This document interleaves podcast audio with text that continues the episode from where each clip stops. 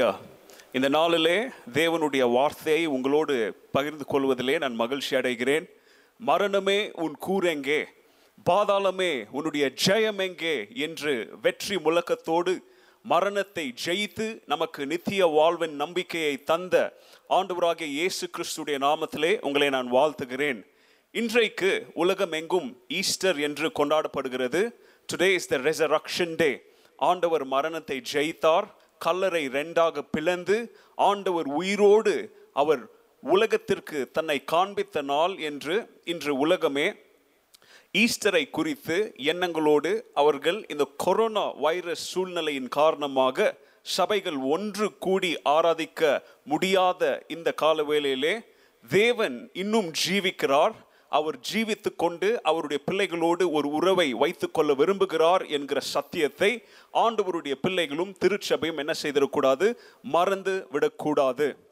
Mexico தேசத்தில் அநேக ஆண்டுகளுக்கு முன்பதாக ஒரு மனிதன் நான் கிறிஸ்து என்கிற ஒரு செய்தியோடு அவன் கள்ள போதகனாக திருச்சபைகளுக்காக சென்று கள்ள போதனைகளை போதித்து கொண்டிருந்தான். அவன் நானே தத்ரூபமாக கிறிஸ்து, இயேசு கிறிஸ்துவுடைய ஆவியின் மேலே இருக்கு அவன் சொல்லல, இயேசு கிறிஸ்துவுடைய பெயரை உடையவன் அவன் சொல்லல. அவன் சொன்னா நான் லிட்ரலி நான் தான் கிறிஸ்து, மாம்சத்திலும் ஆவியிலும் ஆத்மாவிலும் நான் இயேசு கிறிஸ்து தான் அப்படின்னு சொல்லிட்டு இருந்தான். அப்போ அந்த கவர்மெண்ட் அத்தாரிட்டிஸ் என்ன செஞ்சாங்க, அவனை கொண்டு போய் ஒரு மென்டல் ஹாஸ்பிட்டலில் சைக்கலாஜிக்கல் ட்ரீட்மெண்ட்காக அவனை கொண்டு போய் என்ன செஞ்சிருந்தாங்க, சேர்த்திருந்தாங்க. அப்போ அங்கே இருக்கிற சூழ்நிலையிலையும் அவன் நான் தான் கிறிஸ்து, நான் தான் இயேசு அப்படின்னு சொல்லி எல்லாரையும் பொய் சொல்லி நம்ப வச்சு ஒரு பெரிய ஒரு மூவ்மெண்ட்டை கிரியேட் பண்ணிகிட்டு இருந்தான். அப்போ ஒரு நாள் அந்த ஈஸ்டர் காலவேளையில் ஒரு போதகர் அந்த மென்டல் ஹாஸ்பிட்டலில் இருக்கிற எல்லா பேஷண்ட்ஸையும் போய் சந்தித்து அவங்களுக்காக ஜெபித்து அந்த ஈஸ்டர் நாளில் அவங்களுக்கு ஸ்வீட்ஸ் அப்படிலாம் கொடுக்க போகிற சூழ்நிலையில் இந்த பர்டிகுலர் மனிதனை வைத்திருக்கிற அந்த செல்லுக்கு போகும்போது அங்கே இருக்கிற எல்லாரும் சொன்னாங்க, சார் இவன் இயேசு அப்படின்னு சொல்லிகிட்டு இருக்கிறான், அவன் நான் தான் இயேசுன்னு சொல்லி எல்லாரையும் ஏமாற்றிக்கிட்டு இருக்கிறான் அப்படின்னு சொல்லும் போது இந்த போதகர் நினைச்சார், சரி ஓகே இவனுக்கு ஒரு நல்ல பாடத்தை படித்து கொடுக்கணும் அப்படின்னு சொல்லி அவனுடைய அறைக்குள்ளாக போய் அவனோடு பேச தொடங்கும் போது அவன் இயேசுவை போலவே அவன் பேச ஆரம்பித்தான். மை நேம் இஸ் ஜீசஸ் அப்படின்னு சொன்னான். அப்போ இந்த போதகர் அவனை பார்த்து கேட்டார், உண்மையாகவே உங்கள் பேர் இயேசுதானா அப்படின்னு சொல்லி கேட்டார். அவன் அந்த போதகரை பார்த்து சொன்னான், ஆமாம் என் பேர் இயேசுன்னு சொன்ன உடனே இவர் டக்குன் ரூம்ல இருந்து வெளியில் எழும்பி போயிட்டார். இந்த இயேசுன்னு சொல்லி ஏமாத்திட்டு இருந்தவனுக்கு லைட்டாக கொஞ்சம் கலக்கம் அடைஞ்சிருச்சு, என்ன இந்த ஆள் என் பேரை கேட்டு டக்குன்னு போயிட்டாரு. மறுபடியும் உள்ளே அவர் சொன்னார், உண்மையாகவே நீங்கள் இயேசு தானா அப்படின்னு சொல்லும்போது, ஆமாம் நான் உண்மையாகவே இயேசு தான் அப்படின்னு சொல்லும் போது அந்த போதகர் அவங்ககிட்ட சொன்னார், சார் நீங்கள் கொஞ்சம் எலும்பி நில்லுங்க, நீங்கள் இயேசு இல்லையா, நீங்கள் இப்படி கரங்களெல்லாம் இப்படி கொஞ்சம் விருத்து காமிங்க அப்படின்னு சொல்லும் போது அந்த மனிதனும் அதை போல் செஞ்சான். ஆனால் அவனுக்கு மனசில் பயம், கலக்கம், கன்ஃபியூஷன், என்ன இந்த ஆள் திடீர்னு என்னை எலும்பி நிற்க சொல்கிறாரு, கை அப்படி விரிக்க சொல்கிறாரு அப்படின்னு சொல்லி அவனும் நின்னான். உடனே அந்த போதகர் என்ன செஞ்சார்னா, அவன் இப்படி நிற்கிற சூழ்நிலையில் அவனுடைய தலையிலிருந்து கால் வரைக்கும் அளவு எடுத்தார். இப்படி கை விரித்து நிற்கிற சூழ்நிலையில் இந்த கையிலேருந்து இந்த கையிடம் வரைக்கும் எல்லாத்தையும் மெஷர்மெண்ட் எடுத்து அளவு எடுத்து திரும்பி ரூம்லேருந்து வெளியே போயிட்டார். இந்த இயேசுன்னு சொல்லி ஏமாத்திட்டு இருந்தவனுக்கு இப்போ உண்மையாகவே பயம் ஆரம்பிச்சாச்சு, கலக்கம் ஆரம்பிச்சாச்சு. என்ன இவ்வளோ நாள் நம்மளை யாரும் கேள்வி கேட்கல, இந்த ஆள் இப்போ கேள்வி கேட்குறாரு, என்னென்னோ மெஷர்மெண்ட்லாம் எடுக்கிறாருன்னு சொல்லி கொஞ்சம் பயத்தில் உட்காந்துட்டு இருந்தான். கொஞ்ச நேரம் ஆச்சு, அந்த போதகர் ஒரு சில கட்டைகள், மரக்கட்டைகளை கொண்டு உள்ள ரூமில் வச்சார். அதே மாதிரி ஒரு சில ஆணிகளையும் என்ன செஞ்சார், கொண்டு வந்தார். உள்ளே கொண்டாந்து இப்போ அவனுக்கு ஏற்கனவே எடுத்த அந்த மெஷர்மெண்ட்டுக்கு ஈக்குவலாக ஒரு சிலுவையை என்ன செஞ்சாராங்க, கீழே செஞ்சு ஆணியை அந்த சிலுவையில் அடிக்க ஆரம்பித்தார். ஒவ்வொரு அடிக்கும் இவனுக்கு பயம், கலக்கம், எதுக்கு இந்த ஆள் சிலுவையை செய்கிறான் அப்படின்னு சொல்லி இந்த பாஸ்டர் மௌனமாகவே என்ன செஞ்சார், கடைசியில் சிலுவையெல்லாம் செஞ்சு முடித்த பிறகு இப்போ மறுபடியும் அவனை பார்த்து கேட்டாராம், நீங்கள் உண்மையாகவே இயேசு தானா? ஏன்னா நான் எனக்கு தெரிஞ்ச இயேசு இந்த சிலுவையில் என்ன செஞ்சார், மரித்தாருன்னு சொன்ன உடனே அது வரைக்கும் நான் இயேசு அப்படின்னு சொல்லி ஏமாத்திட்டு இருந்தவன் என் பேர் இயேசு கிடையாது, நான் இயேசு கிடையாதுன்னு சொல்லி அந்த ஹாஸ்பிட்டல் ரூமை விட்டு வெளியில் ஓடுனானான். இந்த கால வேளையிலே ஆண்டவராகிய இயேசு மாத்திரமே மனிதனுக்காக நான் உன்னை நேசிக்கிறேன் என்ற செய்தியோடு நிப்பாட்டவில்லை. அந்த செய்தியை செயல்முறையில் அவர் மரணத்தை மரணத்திற்கு பக்கத்துல சிலுவையிலும் ஏறி தன்னுடைய ஜீவனை தந்து அந்த அன்பை நிரூபித்து இன்று நாம் இந்த ரிசரக்ஷன் டே அல்லது உயிர்த்தெழுதலின் நாள் அப்படின்னு சொல்லி நாம் நினைவு கூறுகிறோமே, இந்த நாளில் ஆண்டவர் தன்னுடைய அன்பை அவர் பூரணப்படுத்தினார். He completed his love for us by defeating death, by defeating the grave and raising back alive to being alive to show his love for us. இந்த காலவெளியிலே இந்த செய்தியை, இந்த உண்மையை ஆண்டவருடைய பிள்ளைகள் மறந்துவிடக்கூடாது. நம்ம வாழ்ந்துட்டு இருக்கிற இந்த காலகட்டத்தில், இந்த சூழ்நிலையில் நம்மளை சுற்றி பயமும், நம்மளை சுற்றி அவிசுவாசமான காரியங்களும், காலையில் எழும்பின பிறகு நியூஸ் பேப்பரை ஓப்பன் பண்ணி நம்மளால் படிக்க கூட முடியல. ஏன்னா இன்னைக்கு எத்தனை பேர் இந்த கொரோனா வைரஸால் மரித்திருக்கிறாங்க அப்படின்ற செய்தியை படிக்கிறதுக்கு கூட நிறைய பேருக்கு தைரியம் இல்லை. இந்த கொரோனா வைரஸ் இன்னைக்கு எத்தனை மாவட்டத்திற்கு இது பரவி சென்றிருக்குது, இன்னைக்கு கவர்மெண்ட் என்ன கண்ட்ரோல் மெஷர்ஸ் எடுக்க போறாங்க அப்படின்லாம் சொல்லி நமக்கு நியூஸ் பேப்பரை படிக்கிறதுக்கே என்ன இல்லை, இன்னைக்கு தைரியம் இல்லை. ஏன்னா இந்த கொள்ளை நோய் மனிதனுடைய வாழ்க்கையில் இது ஸ்ப்ரெட் ஆகி பயத்தினால கிறிஸ்தவர்களை நிரப்பி நிறைய பேர் அவங்களுடைய விசுவாசத்தை பார்த்து இன்னைக்கு பெரிய ஒரு கேள்விக்குறியோடு நிற்கிறாங்க. ஆண்டவர் மரணத்தை ஜெயித்தார் அப்படின்னு நான் சொல்றேன். அந்த ஜெயத்தில் ஆண்டவர் இந்த உலகத்தின் சகல பாவத்தையும், இந்த உலகத்தில் இருக்கிற சகல நோய்களையும், இந்த உலகத்தில் மனிதன் சந்திக்க போகிற எல்லா பிரச்சனைகளுக்கும் ஆண்டவர் சிலுவையில் தீர்வை ஏற்கனவே தந்து அதை செய்து முடித்து அதன் மேல வல்லமையை ஆண்டவருடைய பிள்ளைகளின் கரத்தில் அவருடைய வேதாகமம், அவருடைய வார்த்தையின் மூலம் நமக்கு கொடுத்திருக்கிறார் என்கிற சத்தியத்தை நாம் என்ன செஞ்சிடக்கூடாது, மறந்துவிடக்கூடாது. ஸோ இன்றைக்கு ரிசரக்ஷன் டே. இந்த ரிசரக்ஷன் டே ஒரு ஸ்பெஷலான டே. எதுக்கு ஸ்பெஷல்னு பார்த்தீங்கன்னா, மனிதனுடைய பாவம் அழிக்கப்பட்ட நாள். மனிதனுடைய பாவம் என்கிற சுமை, மனிதனுடைய குற்றம் என்கிற மூட்டையின் அந்த கில்ட், அந்த கடன் இன்றைக்கு தீர்க்கப்பட்ட நாள். மனிதன் இதற்கு மேல அவன் ஃப்ரீடமா, அவன் நிம்மதியா கிறிஸ்துவுக்குள்ள அவன் வாழக்கூடிய எல்லா சுதந்திரத்தையும் மனிதனுக்கு பெற்று கொடுத்த நாள் ஆண்டவர் மரணத்தை ஜெயித்த நாள். அநேக தேசங்கள் இன்னைக்கு நம்ம இண்டிபெண்டன்ஸ் டே கொண்டாடுகிறோம், சுதந்திர தினத்தை கொண்டாடுகிறோம், கொடியை ஏத்துறோம், எல்லாருக்கும் ஸ்வீட்ஸ் கொடுக்கிறோம். ஏன்னா ஒவ்வொரு தேசத்திற்கும் ஏதோ ஒரு தேசத்திலிருந்து அவங்களுக்கு விடுதலை பெற்றதை அவங்க நினைவு கூர்ந்து அவங்களுடைய சுதந்திரத்திற்காக அவங்க கொண்டாடுறாங்க. நாமளும் என்ன செய்யறோம், அன்னைக்கு நம்முடைய வண்டிகளில் ஃபிளாக கட்டிக்கிட்டு எல்லா இடத்துலையும் போய் ஸ்வீட்ஸ் கொடுக்குறோம், எல்லா இடத்துலையும் பார்க்குறோம், ஜனங்க குதூகலமாக சந்தோஷமாக இருக்கிறாங்க. எதற்காக?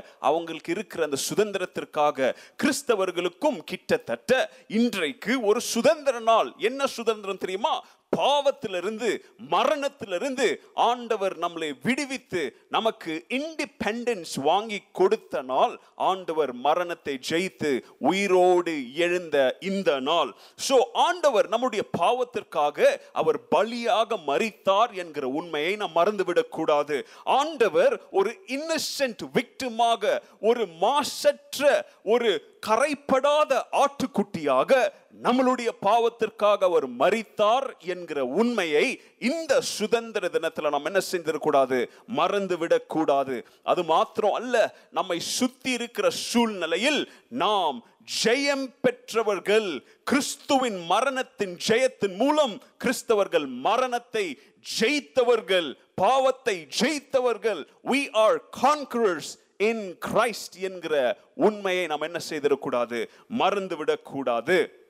உங்களை கொஞ்சம் அந்த ஆண்டவர் உயிர்த்தெழுந்த அந்த நாளின் ஞாபகத்திற்குள்ளாக, அந்த சம்பவத்திற்குள்ளாக கொஞ்சம் உங்களை ஞாபகப்படுத்த விரும்புகிறேன். நல்லா பாருங்க, ஆண்டவர் உயிரோடு எழுந்த அந்த ஞாயிறு காலையில், அந்த ரிசரக்ஷன் மார்னிங், ஆண்டவர் காலையில் சூரியன் உதிக்கும் பொழுதே ஆண்டவரும் உயிரோடு என்ன செஞ்சார், எழும்பினார் அப்படின்னு சொல்லி வேதம் நமக்கு சொல்லுகிறது. அவர் உயிரோடு எழுந்த சூழ்நிலையில் உலகத்தில் ஒரு பெரிய பூகம்பம், ஒரு எர்த்குவேக், ரோமேக்கு வந்து அவரை அடைத்து வைத்திருந்த அந்த கல்லறைக்கு சீலாக போடப்பட்டிருந்த அந்த பெரிய ஒன் பீஸ் ஆஃப் ராக் அப்படின்னு சொல்லக்கூடிய பெரிய பாறைகளால் மூடப்பட்டிருந்த அந்த கல்லறையின் கதவு என்ன செய்யப்பட்டுட்டு அகற்றப்பட்டிருந்தது அப்படின்னு சொல்லி வேதம் நமக்கு சொல்லுகிறது.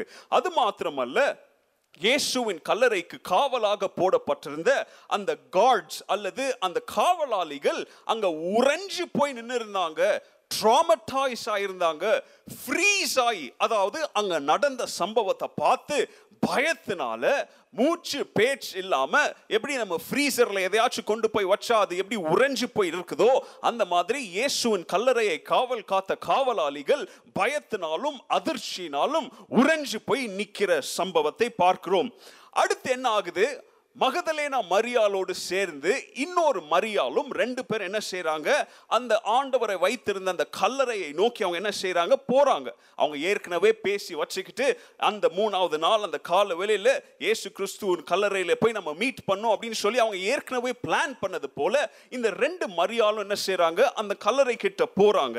அங்க போகும்போது அவங்க காண்கிற காட்சி என்ன தெரியுமா? அவங்க போற அந்த நேரத்திற்குள்ள இந்த உறைஞ்சு போய் பயத்தினால் இருந்த இந்த கார்ட்ஸ் அல்லது இந்த காவலாளிகள் ஏற்கனவே தப்பிச்சு ஓடிட்டாங்க. ஸோ இப்போ அங்கே போய் பார்க்குறாங்க, ரெண்டு பெண்கள், கிறிஸ்துவின் கல்லறையை மூடி வச்சிருந்த கல் அகற்றப்பட்டிருக்கிறது, அங்கே கார்ட்ஸ் இல்லை. உள்ளே போய் பார்த்தா என்ன இல்லை? இயேசு கிறிஸ்துவின் சரீரம் அங்கே இல்லை. இயேசு கிறிஸ்துவை சரீரத்தை மூடி வச்சிருந்த வஸ்திரம் ஒரு பக்கமும், அவரை தலையை மூடி வச்சிருந்த ஒரு டவல் அந்த வஸ்திரம் ஒரு பக்கமும், ரெண்டும் தனித்தனியாக அங்க இருக்குது. ஆனா இயேசு கிறிஸ்துவின் சரீரம் அங்க இல்லை. நல்லா கவனிங்க, யூதர்களின் வழக்கத்தின்படி அவங்க அப்படி மரித்தோர்களை கொண்டு போய் அவங்க அடக்கம் செய்கிற சூழ்நிலையில் அவங்களுடைய உடம்பை, அவங்களுடைய சரீரத்தை அவங்க சுத்தம் போது அந்த டூரின கேப் விடாம, ஒரு இன்ச்சு கூட இடம் விடாம அவங்க ரொம்ப டைட்டா என்ன செய்வாங்க? கை காலெல்லாம் ஒன்னா வச்சு அவங்க சுத்துவாங்க. அப்போ இங்க இந்த ரெண்டு மரியாளும் உள்ள போய் பார்க்கிற சூழ்நிலையில இயேசு கிறிஸ்துவை சுத்தி வச்சிருந்த அந்த துணி இப்போ யாரோ அவரை போய் திருடியோ அல்லது அவரை அங்கிருந்து கொண்டு போயிருக்கணும்னா அந்த துணியை என்ன செஞ்சிருக்கணும்? அவங்க மறுபடியும் உழைச்சி அதை பிச்சு எரிஞ்சிருக்கணும். ஆனா அவரை சுத்தி வச்ச மாதிரியே தான் அந்த துணி அங்க இருந்துச்சு. ஆனா உள்ளுக்குள்ள மரித்த அந்த சரீரமுடைய இயேசு கிறிஸ்து அங்க இருக்கல. ஏன்னா அவர் உயிரோடு எழும்பினார். அவர் மரணத்தை ஜெயித்து உயிரோடு எழும்பின அந்த காட்சியை இரு மரியாள்களும் அங்க கண்டாங்க. அது மாத்திரமல்ல, இன்னொரு குரூப் ஆஃப் பெண்கள் அங்க போறாங்க. ஆனா அதுக்கு முன்பதாகவே இந்த ரெண்டு மரியாள்களும் இயேசு கிறிஸ்துடைய சரீரம் இல்லாத சூழ்நிலையில் பயம் கொண்டு அவங்க ஓடி வந்து என்ன பண்றாங்க தெரியுமா? அவங்க பேதுரு இடத்துலயும் யோவான் இடத்துலயும் என்ன பண்றாங்க? சொல்றாங்க. என்ன சொல்றாங்க தெரியுமா? நாங்க போய் பார்த்தோம், இயேசு கிறிஸ்துடைய பாடியை, அவருடைய சரீரத்தை யாரோ என்ன பண்ணிட்டு இருக்கிறாங்க? கொண்டு போயிட்டு இருக்கிறாங்க. அவர் அங்க இல்ல. இங்க அவங்க பேசிட்டு இருக்கிற சூழ்நிலையில இன்னும் ஒரு சில குரூப் ஆஃப் விமென், ஒரு சில பெண்கள் என்ன செய்யறாங்க? அவங்க ஏற்கனவே அவங்களும் மூன்றாவது நாளில் இயேசுடைய சரீரத்திற்கு வழக்கத்தின் பிரகாரம் அவங்க செய்ய வேண்டிய, அதாவது அவங்க கொண்டு வர ஸ்பைசஸ் அது எல்லாத்தையும் அவங்க ஒரு ரிச்சுவல் போல, ஒரு சடங்கை போல அவங்க செய்கிற கொண்டு வருகிற பொருட்களை எல்லாம் அந்த பெண்கள் கூட்டம் என்ன செய்யறாங்க? கொண்டு வந்து அவங்களும் அங்க பாக்குறாங்க. ஆனா அங்க என்ன நடக்குது? அங்க கல்லறையை மூடி வச்சிருக்கிற கல் அங்க அகற்றப்பட்டிருக்கிறது. ஆனா இப்போ இந்த மரியாள் ரெண்டு பேரும் பேதுரு யோவான் இடத்துல வந்து சொன்ன நேரத்துல, இந்த பெண்கள் போற நேரத்துல, இப்போ அங்க தேவதூதர்கள் வந்திருக்கிறாங்க. தேவதூதர்கள் வந்து அங்க அங்க இயேசு கிறிஸ்து இங்க இல்ல, அவர் உயிரோடு எழும்பி விட்டார் அப்படின்ற செய்தியை இந்த குரூப் ஆஃப் பெண்களுக்கு அவங்க என்ன பண்றாங்க? அவங்க சொல்றாங்க. அவங்க சொன்ன உடனே அந்த குரூப் ஆஃப் பெண்கள் அவங்க பயத்தினால நிரம்பி, they were scared, பயம் கொண்டு என்ன செய்யறாங்க? அவங்க ஓடுறாங்க. இப்போ பேதுருவும் யோவானும் ரெண்டு மரியாள்கள் சொன்ன பேச்சை கேட்டு இப்போ அவங்க ரெண்டு பேர் என்ன செய்யறாங்க? ஓடுறாங்க. ஓடி இயேசு கிறிஸ்துடைய கல்ற இடத்துல போய் அவங்க போய் பார்க்குறாங்க. அங்கே யோவான் உள்ள போல, ஆனால் பேதுரு என்ன செய்யறான்? உள்ள போறான். உள்ள போய் பார்க்குறான். அவரை மூடி வச்சிருந்த, அடக்கம் செய்து வச்சிருந்த அந்த துணியெல்லாம் அப்படியே அங்கங்கே இருக்குது. அப்புறம் அங்கே அவங்க பார்த்த உடனே அவங்க கன்வின்ஸ் ஆகுறாங்க, கண்டிப்பாக இயேசு கிறிஸ்துவுடைய சரீரத்தை யாரோ என்ன செய்திருக்கிறாங்க, இங்கேருந்து கொண்டு போயிட்டுருக்குறாங்க, இங்கேருந்து திருடிட்டு இருக்காங்க அப்படின்னு சொல்லி அவங்க அந்த இயேசுவின் சரீரம் இல்லாத அந்த எம்டி டூம் அந்த கல்லறையை பார்த்து விட்டு வராங்க. அடுத்து என்ன நடக்குது பார்த்தீங்கன்னா, இயேசு கிறிஸ்து முதலாக மகதலேனா மரியாளுக்கு அவர் காட்சி அளிக்கிறார். பேதுரும் யோவானும் போன பிறகு மகதலேனா மரியாள் போல, அவ இன்னும் அங்கதான் இருக்கிறா. அங்க இயேசு கிறிஸ்து அவளுக்கு காட்சி அளிக்கிறார். பார்த்த உடனே அவ இயேசு கிறிஸ்து நம்பல, அங்க தோட்டக்காரன் அப்படின்னு சொல்லி என்ன பண்றாவா, தப்பா நினைச்சுக்கிறா. ஆனா இயேசு கிறிஸ்து தான் அப்படின்னு சொல்லி அவ கொஞ்ச நேரத்துல என்ன செய்யறா, உணர்வடைகிறா. அதுக்கப்புறம் இயேசு கிறிஸ்து மகதலேனா மரியாளுக்கு காட்சி அளித்த பிறகு அந்த பேதுரும் யோவான் என்ன செய்யறாங்க, மற்ற சீஷர்களிடத்துல வராங்க. அந்த இடத்துல வந்து அவங்க இயேசு கிறிஸ்துடைய சரீரம் இல்லாத சூழ்நிலை சொல்ல வர நேரத்தில் ஏற்கனவே பயந்து ஓடி வந்தாங்க பார்த்தீங்களா ஒரு குரூப் ஆஃப் பெண்கள். அவங்க மீதி சீஷருங்க கிட்ட வந்து அந்த செய்தியை சொல்றாங்க. ஸோ இப்போ பேதுரு யோவான் வந்து சொல்றாங்க, மீதி இருக்கிற அந்த பெண்கள் தேவதூதர்களை பார்த்து வந்து அந்த செய்தியை மீதி இருக்கிற சீஷர்கள்கிட்ட சொல்றாங்க. இப்போ எல்லார் மத்தியிலையும் கேள்வி, குழப்பம், பயம். ஒவ்வொருத்தரும் ஒவ்வொன்று சொல்ல ஆரம்பிக்கிறான், யார் திருடி இருப்பா, யார் கொண்டு போயிருக்குவா, எந்த ரோமர்கள், எந்த ரோம அதிகாரிகள் இயேசுவின் சரீரத்தை கொண்டு போயிருக்குவாங்க அப்படின்லாம் சொல்லி அவங்க பேசிட்டு இருக்கிற சூழ்நிலையில அங்க ஆண்டவராகிய இயேசு கிறிஸ்து மறுபடியும் அவர் காட்சி அளிக்கிற சூழ்நிலையை நம்ம பார்க்குறோம். நீங்கள் இதெல்லாம் மத்தேயுல படித்து பார்க்கலாம். மத்தேயு 28 நீங்கள் பாருங்கள். அதில் இயேசு கிறிஸ்து எப்படி அவர்களை சந்தித்தார், அப்புறம் மீதி இருக்கிற காஸ்பல்ஸ் எல்லாத்துலேயும் அவர் ஒவ்வொருத்தரோடு எப்படி அவர் காட்சி அளித்தார் அப்படின்னு சொல்லி நமக்காக எழுதி கொடுக்கப்பட்டிருக்கிறது. இப்போது எல்லாரும் ஒரே இடத்துக்கு வந்தாச்சு. மகதலேனா மரியாளும் இயேசுவை பார்த்து, இயேசு அவகிட்ட சொல்றாரு, நீ போய் நம்மளுடைய சகோதரர்கள்ட்ட போய் என்ன பண்ணு, நான் உயிரோடு எழுந்த சூழ்நிலையை அவங்கள்ட்ட சொல்லு அப்படின்னு சொன்ன உடனே இப்போ மகதலேனா மரியாளும் வந்தாச்சு. இப்போ எல்லாரும் ஒரே இடத்துல இருக்கிறாங்க. அங்கே எல்லாரும் ஒவ்வொருத்தர் ஒவ்வொரு காரியத்தை சொல்லிட்டு இருக்கும்பொழுது இங்கிலீஷில் சொல்லுவாங்க இல்லையா, நான்சென்ஸ் அப்படின்னு சொல்லுவாங்க, டோன்ட் டாக் நான்சென்ஸ் அப்படின்னு சொல்லுவாங்க. அதாவது ஒரு காரியத்திற்கு எந்த ப்ரூஃபும் அத்தாச்சும் இல்லைன்னா யாரும் அதுக்கு வேல்யூ கொடுக்க மாட்டாங்க. அந்த மாதிரி ஒவ்வொருத்தரும் மகதலேனா மரியாள், பேதுரு, யோவான், இந்த குரூப் ஆஃப் பெண்கள் இதை பார்த்து ஒவ்வொருத்தரும் சொல்லும் போது மீதி இருக்கிற சீஷர்கள் இது நான்சென்ஸ், இது உண்மை கிடையாது, there is no truth to this அப்படின்னு சொல்லி ஒவ்வொருத்தரும் அசட்டை செய்து கொண்டு இருக்கிறாங்க. இதுக்கு நடுவில் என்ன ஆச்சு, அங்கே இயேசு கிறிஸ்துவுக்கு காவலாக போட்டிருந்த அந்த கார்ட்ஸ் அல்லது அந்த காவலாளிகள் இப்போ அவங்க ஓடி போய் அவங்களுடைய தலைவர்களிடத்தில், அவங்களுடைய பிரதான ஆசாரியர்களிடத்தில் போய் சொல்கிறாங்க, இந்த மாதிரி பெரிய ஒரு பூமி அதிர்ச்சி வந்துச்சு, கல் அகன்று போயிடுச்சு, இயேசு கிறிஸ்து உயிரோடு எழும்பிட்டார் அப்படின்னு சொல்லி அவங்க கண்ட காட்சியை உண்மையை அவங்க சொல்கிற சூழ்நிலையில் அவங்களுக்கு லஞ்சத்தை கொடுத்து பிரைபை பண்ணி நாங்க தூங்கிட்டு இருக்கிற சூழ்நிலையில இயேசு கிறிஸ்துடைய நண்பர்கள் இவங்க வந்து என்ன பண்ணிட்டாங்க, அவருடைய சரீரத்தை திருடிட்டு போயிட்டாங்க அப்படின்னு சொல்லி உங்களுக்கு எந்த பாதிப்பும் வராது, நீங்க இப்படி போய் சொல்லுங்க, நாங்க உங்களை பார்த்துக்கிறோம் அப்படின்லாம் சொல்லி அவங்களுக்கு லஞ்சம் கொடுக்கறத பார்க்கிறோம். அதுக்கப்புறம் பாருங்க, இயேசு கிறிஸ்து 2 பேர் நடந்து போயிட்டு இருக்கிறாங்க, அவங்களோடு அவர் 3வது நபரா என்ன செய்யறாரு, அவரு அவங்களோடு போய் சேருகிறார். கிளியோபஸ் அப்படின்னு சொல்லுகிறவனும் அவனுடைய மனைவி 2 பேரும் நடந்து போயிட்டு இருக்கிற சூழ்நிலையில் இயேசு எம்மாவூருக்கு அவங்க போயிட்டு இருக்கிறாங்க. அவங்களோடு இயேசு நடக்க ஆரம்பிக்கிறார். அதுக்கப்புறம் பாருங்க, அவங்க இயேசு தான் அப்படின்னு கண்டுபிடிச்ச உடனே அவங்க மறுபடியும் எருசலேமுக்கு என்ன செய்யறாங்க, ஓடி வராங்க. எம்மாவூர்ல இருந்து எருசலேமுக்கு ஓடி வந்து மீதி இருக்கிற 11 சீஷர்களுக்கு ஓட அன்று இரவு அந்த ஈவினிங் என்ன செய்றாங்க, எங்களோடு இயேசு நடந்து வந்தார், நாங்க அவரை பார்த்தோம் அப்படின்ற ரிப்போர்ட் அங்க கொடுக்கறாங்க. சோ இப்போ இயேசு கிறிஸ்துவுடைய சீஷர்கள் எல்லாரும் இப்போ ரிட்டர்ன் வந்த எம்மாவூர்ல இருந்து ரிட்டர்ன் வந்த இந்த கிளியோபஸ், அவனோடு இருந்த அவனுடைய மனைவி எல்லாரும் இப்போ ஒரே இடத்துல இருக்கிறாங்க. இயேசு கிறிஸ்து முதல் முறையாக எல்லாரும் ஒன்று கூடியிருக்கிற இடத்துல அவர் காட்சி அளிக்கிறார். அங்க எல்லாரும் பாருங்க, டோர் எல்லாம் சாத்தி, விண்டோ எல்லாத்தையும் சாத்தி, பயத்தில் உள்ள உட்காந்து ரகசிய கூட்டம் போட்டு பேசிட்டு இருக்கிறாங்க. என்னப்பா காலையில் மகதலேனா மரியா எப்படி சொல்கிறா, இந்த மரியாள் எப்படி சொல்கிறா, பேதுரு யோவான் இவங்க எப்படி சொல்கிறாங்க, இந்த பெண்கள் கூட்டம் என்னன்னா இப்படி சொல்கிறாங்க, எதை நம்புறது? இப்போ நான் கிளியோபஸும் அவனுடைய மனைவியும் எம்மா ஊரில் இருந்து இங்கே இதை சொல்கிறதுக்கு ஓடி வந்திருக்கிறாங்களே அப்படின்னு சொல்லி இதை எங்கே யாராவது கேட்டால் நம்மளையும் பிடிச்சி கொன்றுவாங்களோன்ற பயத்தில் எல்லாரும் பூட்டி கொண்டிருக்கிற அறையில் அவங்க கேள்வி எழுப்புற சூழ்நிலையில் இயேசு கிறிஸ்து பாருங்க, டோர் எப்படி ஓப்பன் ஆச்சுன்னு தெரியல, விண்டோ எப்படி ஓப்பன் ஆச்சுன்னு தெரியல, இல்ல அவர் மேல கூரையை பிச்சுட்டு வந்தாரான்னு தெரியல, ஆனா ஆண்டவருடைய வல்லமை நிமித்தம் அவர் பூட்டி இருந்த அறைக்குள்ள அவங்க இருக்கிற இடத்தை தேடி இப்போ முதல் முறையாக எல்லாரும் சேர்ந்திருக்கிற சூழ்நிலையில் அவர்களுக்கு காட்சி அளிக்கிறார். உயிர்த்தெழுதலின் ஞாயிறு நமக்கு ஒரு முக்கியமான செய்தியை சொல்லுகிறது.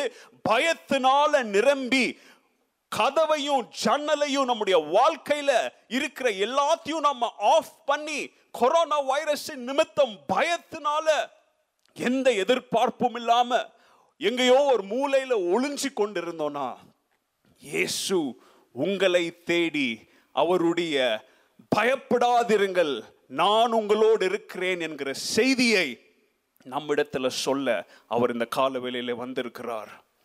அருமையான பிள்ளைகளே, ஆண்டவர் உயிர் தெளிந்தார் என்பது உண்மை.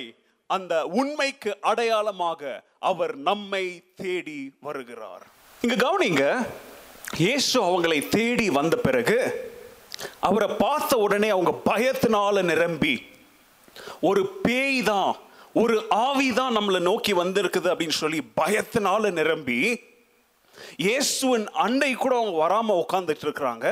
ஆனா இயேசு சொல்றார், பயப்படாதீங்க, என் கிட்ட வாங்க, என் கையை பாருங்க, என் காலை பாருங்க, உங்களுடைய பாவத்திற்காக ஆணிகள் அடிக்கப்பட்ட இந்த கைகளையும் இந்த கால்களையும் நீங்க பாருங்க அப்படின்னு சொல்லி அவங்களை தேடி வந்து அவங்களுடைய பயங்களை அகற்றி, வேதம் சொல்லுகிறது, ஆண்டவர் அவர்களோடு உணவு சாப்பிட்டார். He ate with them. பாருங்க, அப்போ ஆண்டவருடைய இதயம் என்ன சொல்லுகிறது? அவருடைய பிள்ளைகள் பயத்துல நிரம்பி இருந்தா அந்த பயங்களை அகற்றி அவர் நல்ல தகப்பனை போல, ஒரு நல்ல மேய்ப்பனை போல நம்மோடு இருந்து நமக்கு அவர் தைரியத்தை தந்து நம்முடைய வாழ்க்கையில அப்நார்மல் திங்ஸை பேக் டு நார்மலாக மாற்ற வல்லமையுள்ள தேவனை நாம் ஆராதிக்கிறோம் அப்படின்னு சொல்லி நீங்க மறந்து விடாதீங்க. அப்போ இயேசு அவங்களோடு உட்கார்ந்து உணவு சாப்பிட்றாரு. அங்க பரிசுத்த ஆவியின் பலத்தை அவருடைய சீஷர்களுக்கு ஆண்டவர் கொடுக்கிறார் அப்படின்னு சொல்லி பார்க்கிறோம். அதுக்கப்புறம் பாருங்க, ஒரு வாரத்துக்கு அப்புறம் அடுத்த ஞாயிற்றுக்கிழமை ஆண்டவர் அவருடைய சீஷர்கள டவுட்டிங் தாமஸ், அதாவது சந்தேகப்படுகிற தோமாவை ஆண்டவர் பார்த்து அவனுக்கு காட்சி அளிக்கிறார். அங்க சந்தேகப்படுகிற தோமா மனம் மாறுகிற சம்பவத்தை நம்ம பார்க்கிறோம். அது மாத்திரம் அல்ல, இன்னும் 2 வாரத்திற்கு பிறகு இயேசு கிறிஸ்து அவர்களுடைய சீஷர்கள் மீன் பிடிக்கிற சூழ்நிலையில் அவர்களுக்கு காட்சி அளிக்கிறார்.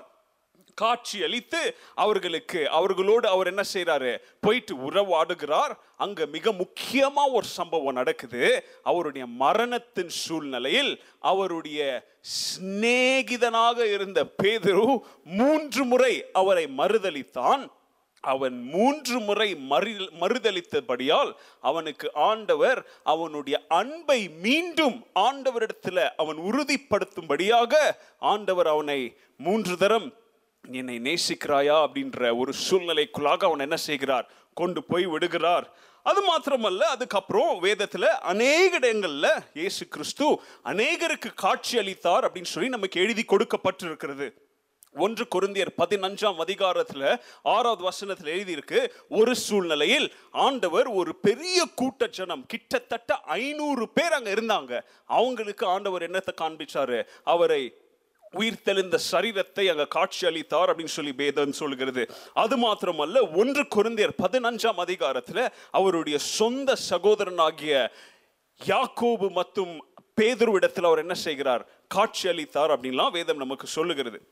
ஸோ இதை நான் எதற்காக உங்களுக்கு நான் ஒரு கதையை போல அன்று ஆண்டவர் உயிர் தெழுந்த நாளிலிருந்து என்னென்ன நடந்துச்சு அப்படின்னு சொல்லி உங்களுக்கு நான் சொல்லுகிறேன் அப்படின்றத சாராம்சத்தை நீங்கள் பார்க்க வேண்டும்.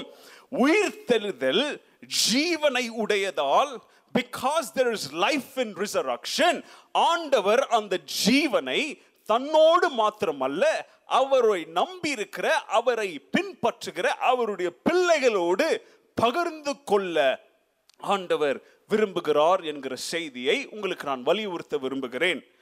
ரிசரக்ஷன் உடைய மெசேஜ் என்ன? உயிர் தெழுதலின் சத்தியம் என்ன? சுருக்கமா ஒரு சில சத்தியத்தை உங்களுக்கு நான் சொல்ல போறேன். முதலாவது, உயிர் தெழுதலின் சத்தியம் நம்மை விசாரிக்க, நம்முடைய வாழ்வில் நம்மை வந்து சந்திக்க, நம்முடைய வாழ்வின் தாழ்வான சூழ்நிலையில் நமக்கு கரிசனை காண்பிக்க ஒருவர் இருக்கிறார் என்கிற சத்தியத்தை உயிர்த்தெழுதல் நமக்கு இன்றைக்கு கோடிட்டு காண்பிக்கிறது. ஆண்டவர் தன்னுடைய பிள்ளைகளோடு உறவாட வேண்டும் என்று, அவர்களை சந்திக்க வேண்டும் என்று, அதுக்காகத்தான் நான் இவ்வளோ லிஸ்ட் உங்களுக்கு கொடுத்தேன்.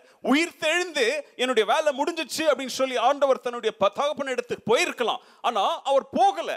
அது போவதற்கு முன்பதாக எத்தனையோ பேரிடத்துல போய் உயிர்த்தெழுந்த சரீரத்தோடு அவர் என்ன செஞ்சார்? அவரு காட்சி அளித்தார். நான் இவ்வளோ பெரிய லிஸ்ட் கொடுத்தேன். அது மாத்திரம் இல்லை, ஆண்டவர் இன்னும் அநேக பேருக்கு அவர் காட்சி அளித்தார் அப்படின்னு சொல்லி வேதம் நமக்கு சொல்லுகிறது. 1 கொரிந்தியர் 15வது அதிகாரத்தில் பாருங்க, பவுலுக்கு அவர் காட்சி அளிக்கிறார். அவர் பரலோகத்துக்கு ஏறி சென்ற பிறகும் பவுலுக்கு என்ன செய்கிறார்? அவரு காட்சி அளிக்கிறார் அப்படின்னு சொல்லி பைபிள் நமக்கு சொல்லி கொடுத்திருக்குது. அது மாத்திரமல்ல, அவர் அசென்ஷன் பரமேறி செல்லுகிற சூழ்நிலையில் மனித குலத்திற்கு மிக முக்கியமான ஒரு கட்டளையை கொடுத்தார். மாபெரும் கட்டளை, தி கிரேட் கமிஷன். அந்த சூழ்நிலையில் அவர் தன்னை காட்சி அளித்தார் அப்படின்னு சொல்லி வேதம் சொல்லுகிறது. அது மாத்திரம் இல்ல, ஒலிவ மலை மேல நின்று அவர் பரலோகத்துக்கு ஏறி செல்லும் போதும் எத்தனையோ பேர் என்ன செஞ்சாங்க? அவரை பார்த்தாங்க. அது மாத்திரம் அல்லங்க, ஆண்டவர் எத்தனையோ பேருக்கு அந்த 40 நாள் தேவனுடைய ராஜ்யத்தை குறித்தும் நித்திய வாழ்வின் நம்பிக்கையை குறித்தும் சொல்வதற்காக அவர் காட்சி அளித்தார். நல்ல கவனிங்க, தலைவன் இல்லாத சூழ்நிலையில், அவர்களுக்கு நம்பிக்கை இழந்த சூழ்நிலையில் ஆண்டவர் அவர்களை, நான் தான் உயிர் தெழுந்துட்டனே இது போதும் அப்படின்னு சொல்லி போல பாருங்க, அவருடைய பிள்ளைகளை தேடி, அவர்களுடைய தாழ்வில் ஆண்டவர் அவருடைய பிள்ளைகளை தேடி வந்து அவர்களை நினைவு கூர்ந்து அவர்களோடு உறவாட வேண்டும் என்று ஆண்டவருடைய உயிர்த்தெழுதலின் சத்தியம் நமக்கு இந்த கால வேளையில தைரியத்தை கொடுக்கணும். நம்ம எல்லாரும் நம்முடைய வீடுகளில் மூடி வச்சிருக்கப்பட்டிருக்கிறோம். இன்னும் வருகிற நாட்கள் எப்படி இருக்கும் சூழ்நிலை அப்படின்னு சொல்லி நமக்கு தெரியல. கவர்மெண்ட் இன்னும் என்ன விதமான மெஷர்ஸை கொண்டு வருவாங்க அப்படின்னு நமக்கு தெரியல. ஆனால் எந்த விதமான சூழ்நிலையாக இருந்தாலும், ஃபார் எக்ஸாம்பிள், இப்போ நீங்கள் உங்களுடைய சொந்த ஊரை விட்டு வேற எங்கேயோ நீங்கள் போய் ஒரு லாக்டவுனில் மாட்டிக்கிட்டு இருக்கலாம். அல்லது நீங்கள் இந்த பாசிட்டிவ் அப்படின்ற ரிப்போர்ட்னால ஒரு ஹாஸ்பிட்டல்லையோ அல்லது ஒரு ஐசோலேஷன் குவாரண்டைன் சென்டர்லையோ உங்களை அடைச்சி வச்சிருக்கலாம். ஆனால் நல்லா கவனிங்க, நீங்கள் எங்கே இருந்தாலும் உங்களுடைய பரம தகப்பன் நீங்க இருக்கிற நிலைமையில, உங்களுடைய சூழ்நிலையில் உங்களை தேடி அவர் உங்களோடு உறவாட வேண்டும், உங்களுக்கு தைரியத்தை தர வேண்டும், உங்களை பலப்படுத்த வேண்டும் என்று அன்னைக்கு உயிர்த்தெழுந்து அவர் என்ன செய்தாரோ அதை இன்று பரிசுத்த ஆவியானவர் மூலம் அவர் செய்து கொண்டிருக்கிறார் என்கிற உண்மையை ஆண்டவருடைய பிள்ளைகள் நாம் என்ன செய்திடக்கூடாது, மறந்துவிடக்கூடாது. அப்போஸ்தலர் 1வது அதிகாரம் 3ஆம் வசனம் இவ்விதமாக நமக்கு சொல்கிறது, அவர் பாடுபட்ட பிறகு அநேகரிடத்தில் அவர் காட்சி அளித்து அவர் இன்னும் உயிரோடு இருக்கிறார் என்கிற உண்மையை அவர் பலப்படுத்தி, அதுக்கு சீல் வச்ச மாதிரி, நான் சொன்னதை செஞ்சேன் பாருங்க அப்படின்னு சொல்லி அநேக பேரிடத்துல அவர் என்ன செஞ்சாரு? காட்சி அளித்தார் அப்படின்னு சொல்லி வேதம் நமக்கு சொல்லி இருக்குது. அதனால இந்த கால வேளையில ஆண்டவர் நம்மளை விட்டு போயிட்டார், அவர் செக் அவுட் பண்ணிட்டு போயிட்டார் அப்படின்னு சொல்லி அநேக கிறிஸ்தவர்கள் கேள்வி எழுப்புறாங்க. இந்த சூழ்நிலையில ஆண்டவர் எங்க அப்படின்னு சொல்லி கேள்வி எழுப்புறாங்க. மறந்துடாதீங்க, God has not left us. இன்னும் ஆண்டவர் நம்மளை விட்டு போகல. ஏன்னா அவருடைய வாக்கு தத்தம், நான் உன்னை விட்டு என்ன செய்வதில்லை, விலகுவதில்லை சொல்லி அவருடைய சொந்த வாயினால, அவருடைய வார்த்தைகளால சொல்ல தேவன் அவருடைய வாக்கை அவர் என்ன செய்ய மாட்டார், மீற மாட்டார். மனிதனுடைய வாழ்க்கையில் எல்லா சூழ்நிலையிலும், சின்ன சூழ்நிலையா இருந்தாலும் பெரிய சூழ்நிலை இருந்தாலும், ஆண்டவர் he wants to intervene in your life, உங்களுடைய வாழ்க்கையில் அவர் தலையிட விரும்புகிறார் என்கிற சத்தியத்தை நீங்க என்ன செஞ்சிடாதீங்க, மறந்துடாதீங்க. நாம தான் அவர் தலையிடுறதுக்கு இடம் கொடுக்க மாட்டோம், ஆனா அவர் தலையிட அவர் ஆவலாக வெயிட் பண்ணி கொண்டிருக்கிறார் அப்படின்ற சத்தியத்தை உயிர்த்தெழுதலின் நாள், உயிர்த்தெழுதலின் சம்பவம் நமக்கு ஞாபகப்படுத்த வேண்டும். ஆண்டவர் இந்த உலகத்துல நீ என்னை பின்பற்றி வந்தா உனக்கு கஷ்டம் இருக்காது, உனக்கு கவலை இருக்காது, உனக்கு கண்ணீர் இருக்காது, கொரோனா வைரஸ் போல எந்த விதமான நோய்களும் வராதுன்னா ஆண்டவர் எங்கேயும் சொல்லல. அல்லது ஏதேன் தோட்டம் போல ஒரு பரிபூர்ணமான ஒரு இடத்தை நமக்காக அவர் தயார் செஞ்செல்லாம் போலங்க. இந்த நோய்பட்ட உடைந்து போயிருக்கிற உலகத்துல தான் நம்மளை விட்டு போயிருக்கிறாரு, ஆனா நான் உன் கூட இருக்கிறேன் அப்படின்ற சத்தியத்தையும் நம்மளோடு விட்டு போயிருக்கிறார் அப்படின்றத மறந்துடாதீங்க. உனக்கு ஒரு நல்ல தேற்றவாளனை, நல்ல நண்பனை, நல்ல உதவியாளனை நான் தருகிறேன்னு சொல்லி பரிசுத்த ஆவியானவரை நமக்கு விட்டு சென்றிருக்கிறாரு. இதை நம்ம எவ்வளோ ஈஸியாக மறந்து போயிட்டோம். பெலன் கொள்ளுங்கள், ஆண்டவர் நம்முடைய வாழ்க்கையில் அவர் தலையிட ஈடுபட அவர் விரும்புகிறார் என்கிற சத்தியம் முதலாவது. இரண்டாவது, ஆண்டவருடைய உயிர்த்தெழுதலின் சத்தியம் நமக்கு நித்திய வாழ்க்கையின் நம்பிக்கையை ஆண்டவர் தருகிறார் என்கிற செய்தியை அது சொல்லுகிறது. யோவான் 14:19 இவ்வளவு சொல்கிறது. ஆண்டவர் சொல்லுகிறார், இந்த உலகம் இனிமே என்ன அவங்க பார்க்க மாட்டாங்க, they won't see me anymore. ஆனா நீங்க என்னில் விசுவாசம் வைக்கிற நீங்க என்னை காண்பீர்கள், ஏனென்றால் நான் ஜீவிக்கிறபடியே நீங்களும் ஜீவிப்பீர்கள் என்று ஆண்டவர் சொல்லுகிறார். Because I live, you shall live also. You will live also. நல்ல கவனிங்க, ஆண்டவர் ஜீவிக்கிறபடியால் நாமும் ஜீவிப்போம் என்பதை மறந்துவிடக் கூடாது. இந்த அழிந்து போகிற சரீரம் என்னங்க, பாடுபட்ட சரீரம், இது என்னங்க முக்கியம்? அழிவில்லாத நம்முடைய ஆத்மா என்றென்றைக்கும் அழியாது, ஏனென்றால் அவர் ஜீவிக்கிறபடியால் நாமும் ஜீவிப்போம், நித்திய வாழ்வில் அவரை சந்திப்போம் என்கிற உண்மையை நாம் என்ன செய்திடக்கூடாது, மறந்துவிடக்கூடாது. நல்ல கவனிங்க, நூற்றாண்டுகளா எத்தனையோ பேர் ஆண்டவருக்காக மரித்திருக்கிறாங்க, இரத்த சாட்சிகளா என்ன செய்திருக்கிறாங்க, தங்களுடைய வாழ்க்கையை கொடுத்திருக்கிறாங்க. எந்த நம்பிக்கையில? ஆண்டவர் விட்டு சென்ற நித்திய ஜீவனின் நம்பிக்கைக்காகத்தாங்க அவங்க எல்லாம் அந்த ஜீவனை விட்டிருக்கிறாங்க. அவங்கள விட பெரிய ஆட்களை நாம சொல்றோம், ஆண்டவரே உமக்காக வாழ்கிறேன்னு சொல்றோம். அந்த வாழ்வின் அர்ப்பணிப்பின், அந்த அறிக்கையின் அத்தாட்சியாக வாழ்வானாலும் சாவானாலும் கிறிஸ்துவோடு நான் நிற்பேன், ஏனென்றால் அவர் இன்னும் ஜீவிப்பதினால் நானும் ஜீவிப்பேன் என்கிற நல்ல அறிக்கைகளை செய்வோம். சோ மூன்றாவது காரியம், ஆண்டவருடைய உயிர்த்தெழுதலின் சத்தியம் என்ன, நம் வாழ்வில் பூரணமான சந்தோஷத்தையும் சமாதானத்தையும் ஆண்டவர் அவருடைய மரணத்தின் மேல் எடுத்த ஜெயத்தின் மூலம் தருகிறார் என்று நாம் மறந்துவிடக் கூடாது. கவனிங்க, ஒரு 30 ஆண்டுகளுக்கு முன்பதாக ரூத் டிலோ அப்படின்னு சொல்லுகிற ஒரு வயதான தாயார் அமெரிக்க தேசத்துல அவங்க வாழ்க்கைய புரட்டி போடுகிற ஒரு செய்தி அவங்க கேட்டாங்க. அவங்களுடைய மகன் கிளேட்டன் கார்பெண்டர் அமெரிக்க தேசத்திற்காக ஒரு பிரைவேட் ஃபர்ஸ்ட் கிளாஸ் சார்ஜென்டாக, ஒரு யுத்த வீரனாக குவைத் தேசத்துல போய் ஒரு யுத்தம் செய்து கொண்டிருந்தார். ஒரு நாள் மதியானம் இந்த பாட்டி அம்மாக்கு அவங்களுடைய வாழ்க்கையே தலைகீழே போயிடுச்சு. ஒரு ஃபோன் கால் எடுத்து பேசுறாங்க, உங்களுடைய மகன் நம்முடைய தேசத்திற்காக யுத்தம் செய்து போயிட்டு இருக்கிற சூழ்நிலையில குவைத்துல ஒரு மைன், அதாவது பூமியில புதைக்கப்பட்டிருக்கிற ஒரு வெடிகுண்டு மேல அவர் தெரியாம கால் வச்சு அவர் உடல் சுக்குநூறா அவரு வெடிச்சு செதறிட்டாரு, அவர் செத்துட்டாரு அப்படின்ற செய்தி. அடுத்த 3 நாட்களுக்கு இந்த பாட்டியம்மா ரூத்துடைய வாழ்க்கையில கேள்வி மேல கேள்வி. என்னுடைய மகன் தேசத்திற்காக அவன் போனான், என்னுடைய மகன் இந்த தேசத்தின் பாதுகாப்புக்காக யுத்தம் செய்ய போனோம், நான் நம்பின தேவன் ஏன் என்னை கைவிட்டார், நான் நம்பின தேவன் எதற்காக இந்த சூழ்நிலைக்குள்ளாக அனுமதிச்சார் அப்படின்னு சொல்லி வாழ்க்கையை நொந்து போய் சந்தோஷம் இல்லாம, தண்ணி குடிக்காம, சாப்பிடாம அந்த பாட்டியம்மா உட்கார்ந்துட்டு இருந்தாங்க. ஆனா ஆச்சரியமான காரியம், அடுத்த ஞாயிற்றுக்கிழமை 3வது நாள் அன்னைக்கு ஒரு ஈஸ்டர் நாள். அந்த ஈஸ்டர் அன்னைக்கு பார்த்தா காலையில் பாட்டியம்மா வீட்டில் ஒரு ஃபோன் அடிக்குது. ஃபோன் எடுத்து பேசினா அந்த பக்கத்தில் ஹலோ அம்மா எப்படி இருக்கிறீங்கன்னு ஒரு சத்தம். இந்த பாட்டியம்மாவில் நம்ப முடியல, இது யாரு அப்படின்னு சொல்லும் போது அம்மா நான் தாம்மா கிளேட்டன், நான் சாவுல நான் அந்த குண்டு அடிபட்டு பயங்கர காயம், என்னுடைய டீம்ல இருக்க எல்லாரும் நான் செத்துட்டேன்னு போயிட்டாங்க, ஆனால் நான் இன்னும் சாகலை, நான் உயிரோட தான் இருக்கிறேன் அப்படின்ற செய்தியை அந்த ஃபோன்ல கேட்ட உடனே அந்த பாட்டியம்மா அந்த ரூத்துக்கு இது வரைக்கும் 3 நாட்களாக நரகம் போல இருந்த வாழ்க்கை திடீர்னு அந்த ஈஸ்டர் அன்னைக்கு மலர்ந்துச்சு.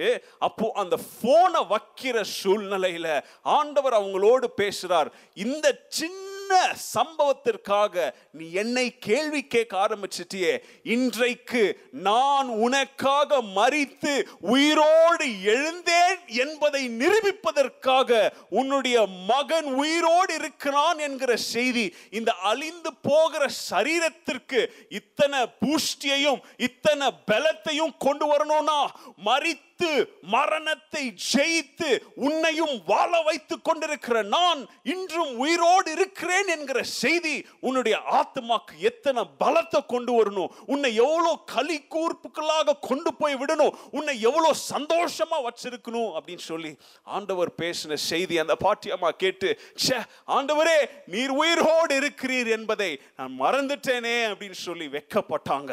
ஆண்டவருடைய மரணத்தின் மேல் அவர் பெற்ற ஜெயம் நம்முடைய வாழ்க்கையில் நமக்கு சோர்வான சூழ்நிலையில் அது பலத்தையும் சந்தோஷத்தையும் சமாதானத்தையும் கொண்டு வருகிற செய்தியாக அது இருக்கிறது. ஏனென்றால் நாம் சேவிக்கிற தேவன் உயிரோடு இருக்கிறார். 4வது சத்தியம், மரணத்தை ஜெயித்த ஆண்டவரின் உயிர்த்தெழுதலின் சத்தியம் நம் முழு நம்பிக்கைக்கு பாத்திரவானாக, இந்த உலகத்தில் யாரும் இல்லைன்னா நம்மளுடைய நம்பிக்கைக்கு பாத்திரவானாக மரணத்தை ஜெயித்த ஆண்டவர் உயிரோடு இருக்கிறார். நம்ம யார் மேல நம்முடைய நம்பிக்கையை வைக்க முடியலனாலும் இயேசு கிறிஸ்து மேல நம்முடைய நம்பிக்கையை வைக்க எல்லா தகுதியும் உடையவராக அவர் இருக்கிறார் என்கிற சத்தியத்தை உயிர்த்தெழுதலின் நாளில் நான் உங்களுக்கு ஞாபகப்படுத்த விரும்புகிறேன். ரோமர் 1:4 வசனம் சொல்லுது, அவரை பரிசுத்த ஆவியின் நிமித்தம் அந்த ஹோலினஸின் மூலம் தயார் செய்து அவர் தேவ குமாரனாக அந்த வல்லமையின் நிமித்தம் ப்ரொக்ளேம் செய்யப்பட்டு, இதெல்லாம் இந்த தகுதி எங்க இருந்து வந்துச்சு தெரியுமா? அவர் மரணத்தை ஜெயித்த போது, மரணத்திலிருந்து உயிரோடு எழும்பும் பொழுது இயேசு கிறிஸ்து ஆண்டவராக அவர் உயிரோடு எழும்பினார் என்கிற செய்தியை நமக்கு சொல்லுகிறது. அவர் மேல நம்ம ஏன் நம்பிக்கையை வைக்கணும் தெரியுமா? ஏன் நம்ம அவரை முழுமையா நம்பலாம் தெரியுமா? அவர் ராஜா, அவர் இந்த பூமிக்கு மனிதனாக வந்தார், அவர் அற்புதங்களை செய்தார், இதுக்காக அல்ல, அவர் மரணத்தை ஜெயித்தார் என்கிற அந்த சத்தியத்தின் மேல், அவர் மரணத்தை ஜெயித்தபடியால் நான் இவர் மேல என்னுடைய நம்பிக்கையை வைப்பேன் அப்படின்னு சொல்லி நம்ம நம்பிக்கையை வைக்கலாம். கடைசி காரியம், ஆண்டவர் உயிர்த்தெழுந்த அந்த மரணத்தின் மேல கொண்ட ஜெயத்தின் 5வது சத்தியம் என்ன அப்படின்னு பார்த்தீங்கன்னா, நாம வாழ்கிற வாழ்க்கைக்கு ஆண்டவர் ஒரு அர்த்தத்தை கொண்டு வந்தார். மீட்பர் வரும் வரைக்கும் மனிதனுடைய வாழ்க்கைக்கு எந்த நோக்கமுமே இருக்கல. பழைய ஏற்பாடின் அந்த கவனன்டின் பிரகாரம் மனிதன் பழைய ஏற்பாடு சொன்னவைகளை பின்பற்றி கொண்டு வாழ்ந்து கொண்டிருந்தான். ஆனால் அவனுக்கு எந்த ஒரு நித்திய வாழ்க்கை நம்பிக்கையுமே இருக்கல. ஆனால் கிறிஸ்து பிறந்து மரித்து மரணத்தை ஜெயித்தபடியால் மனிதனுடைய வாழ்க்கைக்கு ஒரு அர்த்தம் உண்டாயிற்று. நல்லா கவனிங்க, மனிதனுடைய வாழ்க்கை ரொம்ப வேகமாக கடந்து சென்று கொண்டிருக்கிறது. It's moving faster. Corona virus situation வரும்னு சொல்லி யாரும் எதிர்பார்க்கல. யோசித்து பாருங்க, ஒரு 3 மாசத்துக்கு முன்னாடி உலகமே ஹாப்பி நியூ இயர்னு கொண்டாடணும். ஒரு 3 மாசத்துக்கு அப்புறம் நம்முடைய வாழ்க்கை இப்படி அடைக்கப்படும் சொல்லி யாராச்சும் எதிர்பார்த்தோமா? இல்ல. கொரோனா வைரஸ் திடீர்னு வந்துச்சு, நம்ம எல்லாருடைய வாழ்க்கையும் பாதிச்சுட்டு இன்னும் பாதிப்புக்குள்ளாக கொண்டு போயிட்டு இருக்குது. நாளைக்கு என்ன வரும் அப்படின்ற பயத்தினாலும், நாளைக்கு என்ன நடக்கலாம் அப்படின்னு சொல்லி யாராலையும் தீர்மானிக்க முடியாது. ஆனா இயேசு கிறிஸ்து சொல்லுகிறார், நீ நாளைய குறித்து கவலைப்படாத, இன்றைக்கு இந்த நிமிஷம் நான் உன்னுடைய வாழ்க்கையில் கிரியை செய்ய விரும்புகிறேன்.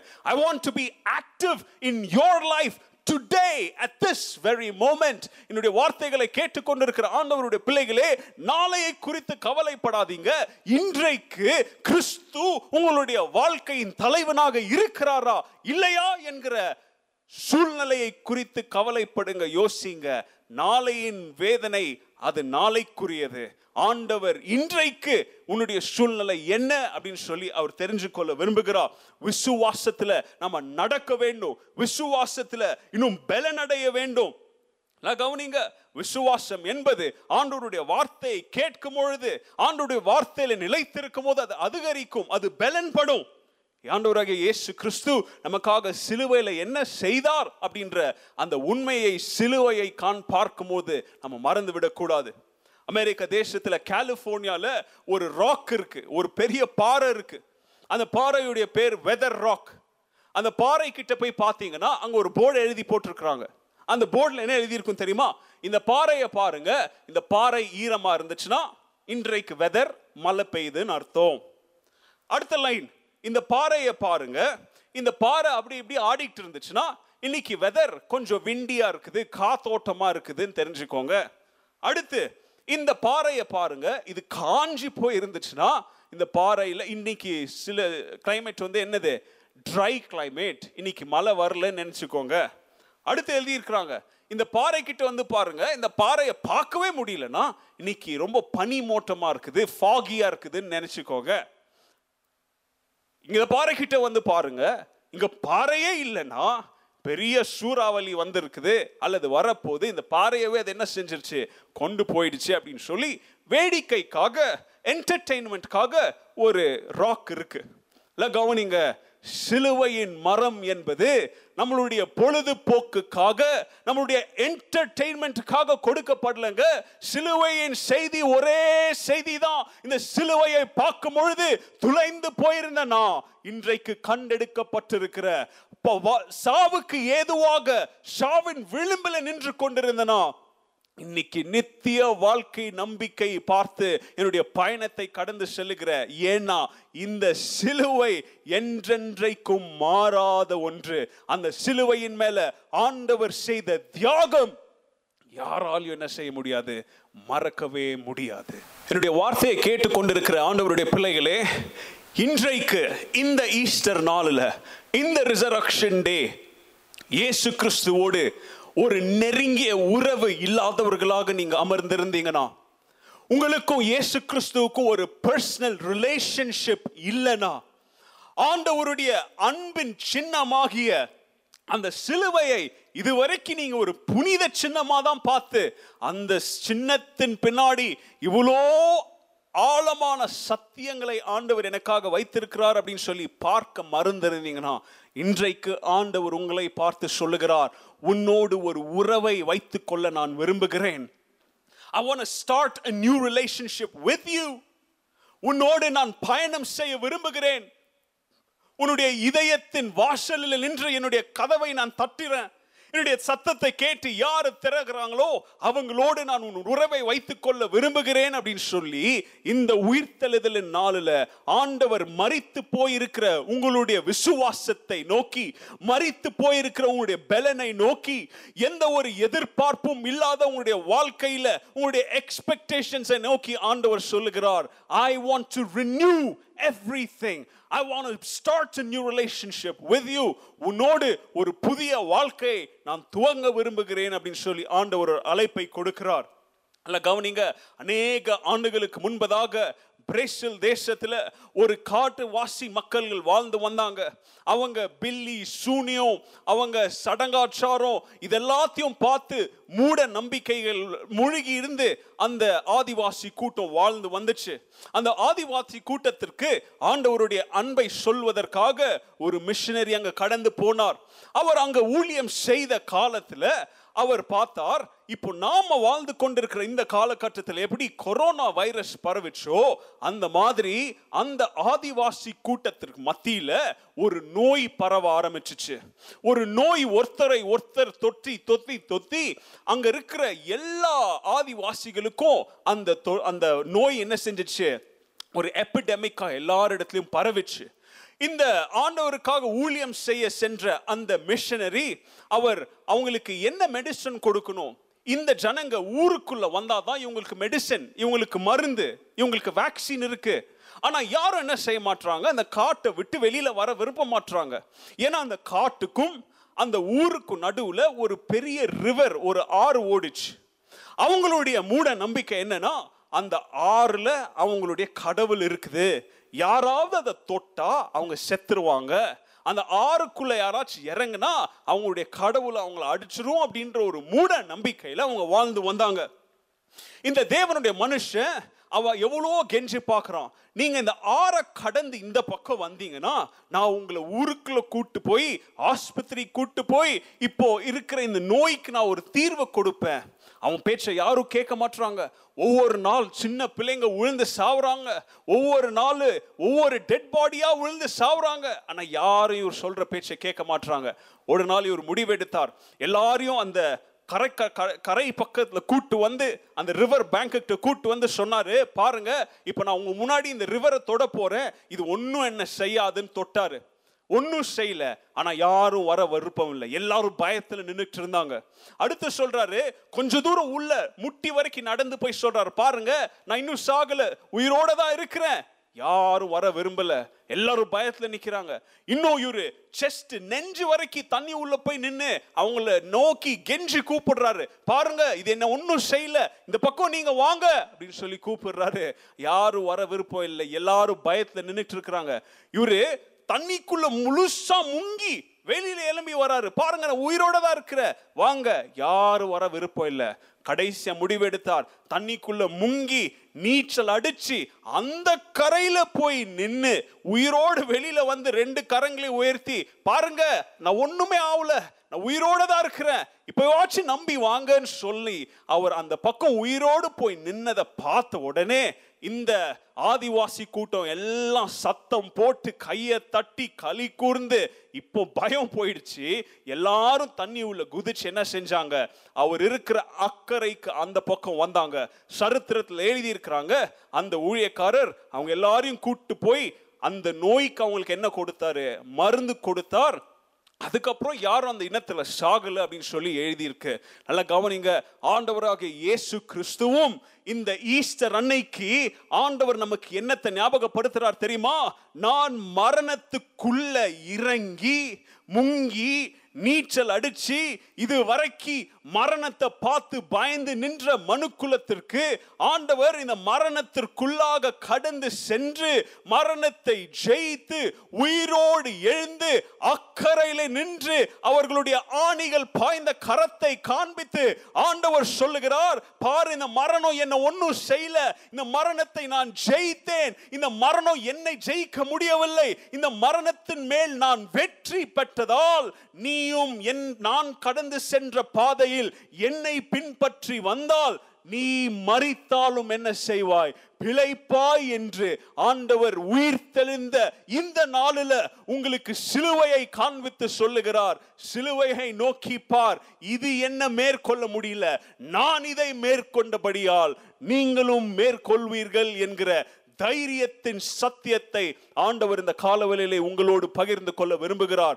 கரமா அருமையான பிள்ளைகளே, இந்த கொரோனா வைரஸ் சூழ்நிலையில் பயத்தினால நிரம்பி அந்த ஓடுகிற அந்த ரிவரை பார்த்து இதுல கால் வச்சா என்ன ஆகும், உயிர் போயிடும், ஜீவன் போயிடும், மரணத்திற்கு பயந்து இன்னைக்கு விசுவாசத்தை மறுதளித்து கேள்விக்குறியாக நிற்கிற ஆண்டவருடைய பிள்ளைகளை பார்த்து ஆண்டவர் அவருடைய உயிர்த்தெழுதலின் நற்செய்தியை சொல்லுகிறார், இதை நான் ஜெயித்தேன், இதன் நிமித்தம் நீயும் ஜெயிப்பாய் அப்படின்னு சொல்லி ஆண்டவருடைய உயிர்த்தெழுதலின் சத்தியம் உங்களை பலப்படுத்த விரும்புகிறது. இந்த நாளில் நான் உங்களுக்கு சொன்ன ஆண்டவர் உயிர்த்தெழுந்து பரமேறி சென்றவில் அவர் உயிர்த்தெழுந்து அவரை பின்பற்றினவர்களை சந்தித்தார், அவர்களோடு ஒரு உறவை கொண்டார், அவர்களை தொட்டார், அவர்களுக்கு பலனை தந்தார். இந்த கால வேளையில ஆண்டவருடைய அந்த கல்லறையை பார்க்கிறோம். கல்லறைக்குள்ள அவர் இல்லை, கல்லறை காலியாக இருக்கிறது. ஆண்டவர் பரமேறி சென்று மரணத்தை ஜெயித்து உன் நிமித்தம் நான் என் மகிமைக்காக பெரிய காரியங்களை செய்ய போகிறேன் என்கிற செய்தியோடு உங்களை அழைக்கிறார். எத்தனை பேர் செவி சார்த்து ஆண்டவருடைய அழைப்புக்கு நேராக வர விரும்புறீங்க? இந்த காலவேளையிலே ஆண்டவரை நோக்கி, ஆண்டவரே, உம்முடைய உயிர்த்தெழுதலின் நற்செய்தி, உம்முடைய உயிர்த்தெழுதலின் சத்தியம் உலர்ந்து போயிருக்கிற பெலனில்லாத செத்தை எலும்புக்குள்ளாக கடந்து சென்று இன்று என்னை உயிர்ப்பித்திருக்கிறது. ஆண்டவரே, நான் எழும்பி என்னுடைய ஓட்டத்தை ஓட ஆரம்பிக்கிறேன். நீர் சென்ற அந்த பாதையில் மரணத்திற்கு பயப்படாம, எந்த கொள்ளை நோய்க்கும் பயப்படாம, எந்த வாதைக்கும் பயப்படாம, எந்த தோல்விக்கும் பயப்படாம உம்மை பின்சற்றி நான் வர விரும்புகிறேன். ஆண்டவரே, என்னை பலப்படுத்தும் அப்படின்னு சொல்லி நீங்க ஜெபித்தீங்கன்னா ஆண்டவர் உங்களை பலப்படுத்த ஆயத்தமாக இருக்கிறார்.